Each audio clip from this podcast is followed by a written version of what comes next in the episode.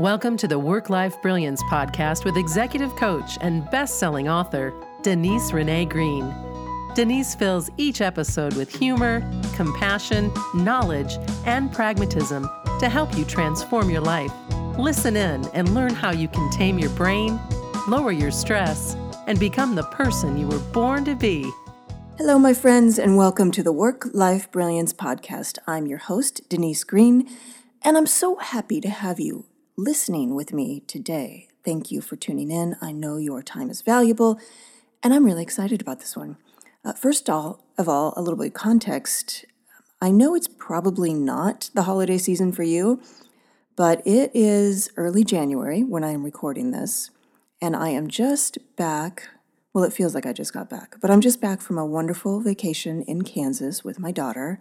We had miraculously peaceful, non windy weather um, except for two days of ice and cold. But other than that, it was glorious, um, all things considered. And I've had a lovely time connecting with friends and unpacking and laundry and all that good stuff. And I'm so excited to be back here with you, working, because I love my work. I shouldn't even call it work, but I love it. And I want you to love your life too, which is what this podcast and my book and my work is all about. So, this one um, continues on with a theme that I talked about in podcast 15, um, which was all about shoulds and all about the guilt that we often feel when we think about our progress to date in our lives. And as you all know, I don't like guilt. I think guilt is a terribly, almost nearly useless emotion. It is only good for signaling to you that you have done something wrong and need to make amends. But we feel it out of habit. We feel it because of our I'm not good enough story. And yes, guilt can be a motivator for you, but it's a crappy motivator. It doesn't feel good. It's like uh, trying to achieve your goals with a ball and chain around your ankle. So I want you to feel a different, very different emotion that we very rarely allow ourselves to feel about ourselves, and that is pride. What a shift from guilt to pride but you can do it. And I'm going to give you a very simple, very fun assignment in this podcast to help you do it. Now, usually when we say the word pride, we're saying it about somebody else. Like maybe we say it to our child I'm so proud of you. Well, that's great and all, because maybe you did have a hand in this thing that they did that um, you are proud of. But what about all the people who are proud of you? Well, the most important person to be proud of you is you. So, how do we get to pride? How do we really feel it, honestly? So, this is a suggestion I gave to my newsletter followers at the end of the year to close out the year. But you can do it anytime to close out whatever period of time you want the last 12 years, the last 24 hours. This is a wonderful brief, fun exercise. And the first step is just to brain dump anything that you feel proud about. So I don't care how big it is, how small it is, you do a lot of things that you could feel proud about.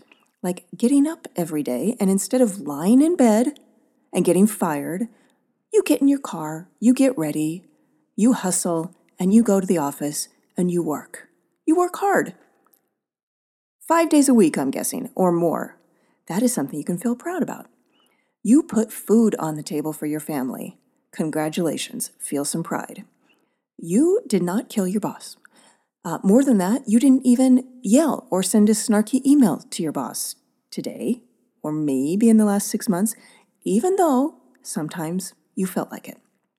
Maybe you ate your vegetables. Maybe you donated to charity.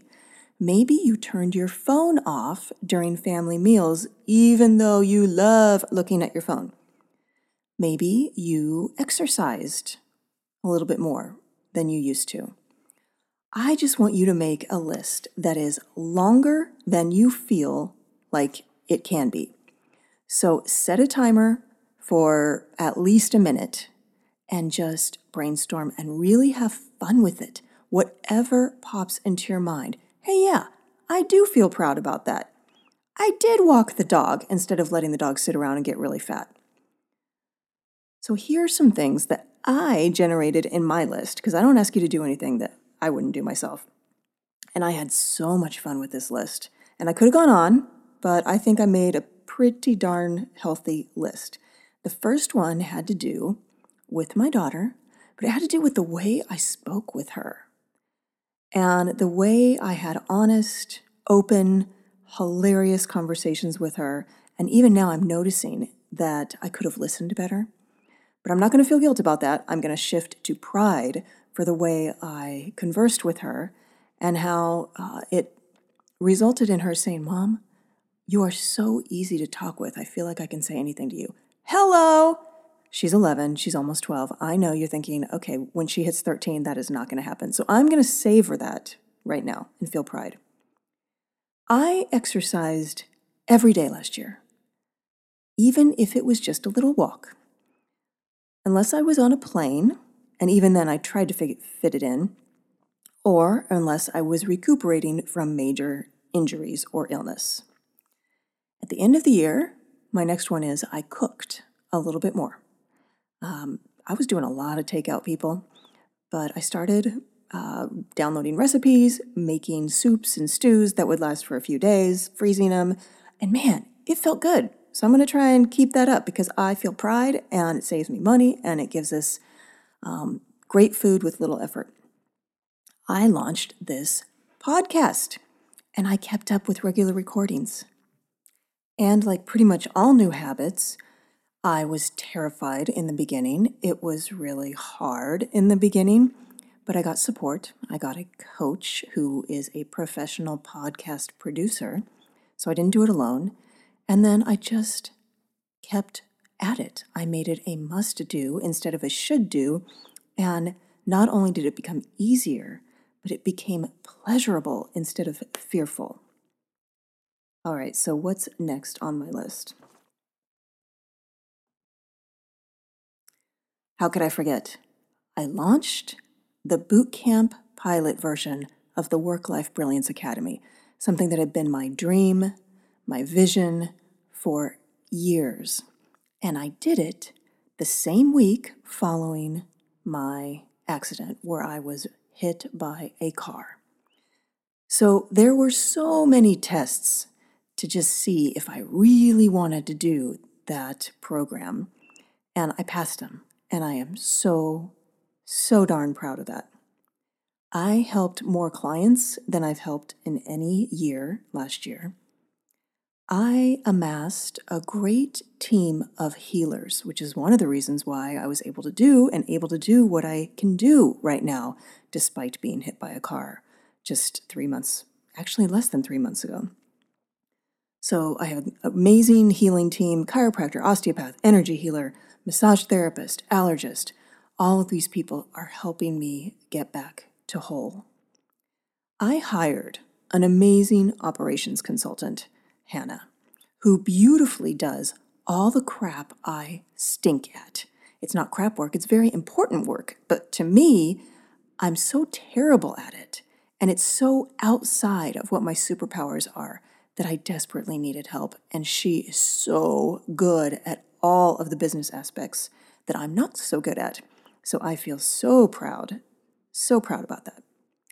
I kept a date with my mom to go to New York City for my birthday, even though it was just 30 days after the accident. I didn't lose hope. Every day I noticed that I got a little bit better and while I was not at my best on that trip, I still have great memories from it, as does my mom. And then this one may seem small, but I helped keep my rescue dog, Andy, healthy. Um, he also was hit by a car, and he had just a bunch of weird stuff happen to him last year in terms of mystery diseases that, despite many, many tests, nobody could figure out what was causing this crazy inflammation and pain in his face and jaw. But We prevailed. We still don't know what it was, but we got him back to his happy, normal self. Uh, the last thing on my list is also related to my dog. Um, I trained him to eat treats gently from my fingers, which sounds like a little thing, but it makes a huge difference to my fingers. And much bigger than that, he had this phobia or anxiety when people would be in the house having a good time and he would get in their face and bark at them. And I've teached him I've yeah, I've teached him not to do that. Nor does he bark at the door anymore. It has made my life and my social life so much better and he's so much happier. And I was uh, feeling the pride and bragging to my dog walker about how excited I was that I had done this. And she says, Yeah, well, you got to be patient with him. English is his second language, which made me crack up and really made me more impressed with him than me because I still don't speak dog and he's pretty darn good at English. All right, so that's my list. You can see I had some really big things, some really small things, but they all generated pride in me. So I hope that gives you an idea about what you want to do. The next step, once you have your list of things you feel prideful about, is to decide what you want to feel proud about next. So when I did this exercise for the new year, it was looking back on 2018, what do you feel proud about? And then on 2019, what kind of person do you want to be? So my list was I want to be strong and at my ideal weight. I want to transform my business to scale so that I help more people more efficiently and with more financial gain and have fun doing it.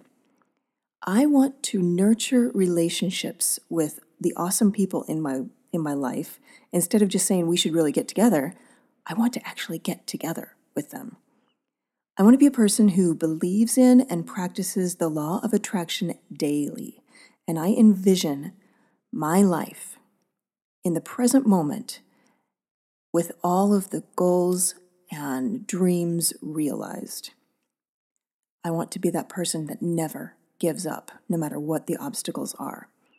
I want to be a person who practices kindness with strangers every day, a person who is debt free and finally, I want to be a person who dances salsa with grace and confidence. Oh, and there's one more little thing. I want to be a person who has found her divine match in a man.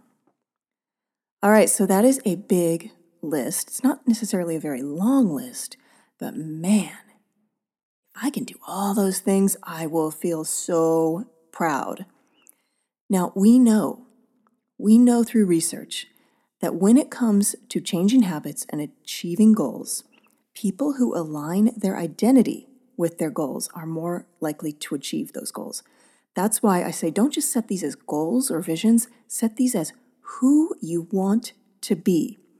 So, a very simple example is if somebody's trying to quit smoking, the person who identifies as a non smoker and when they're offered a cigarette says, I don't smoke, is going to do much better than the person who when offered that cigarette, says, Oh, no thanks, I'm trying to quit.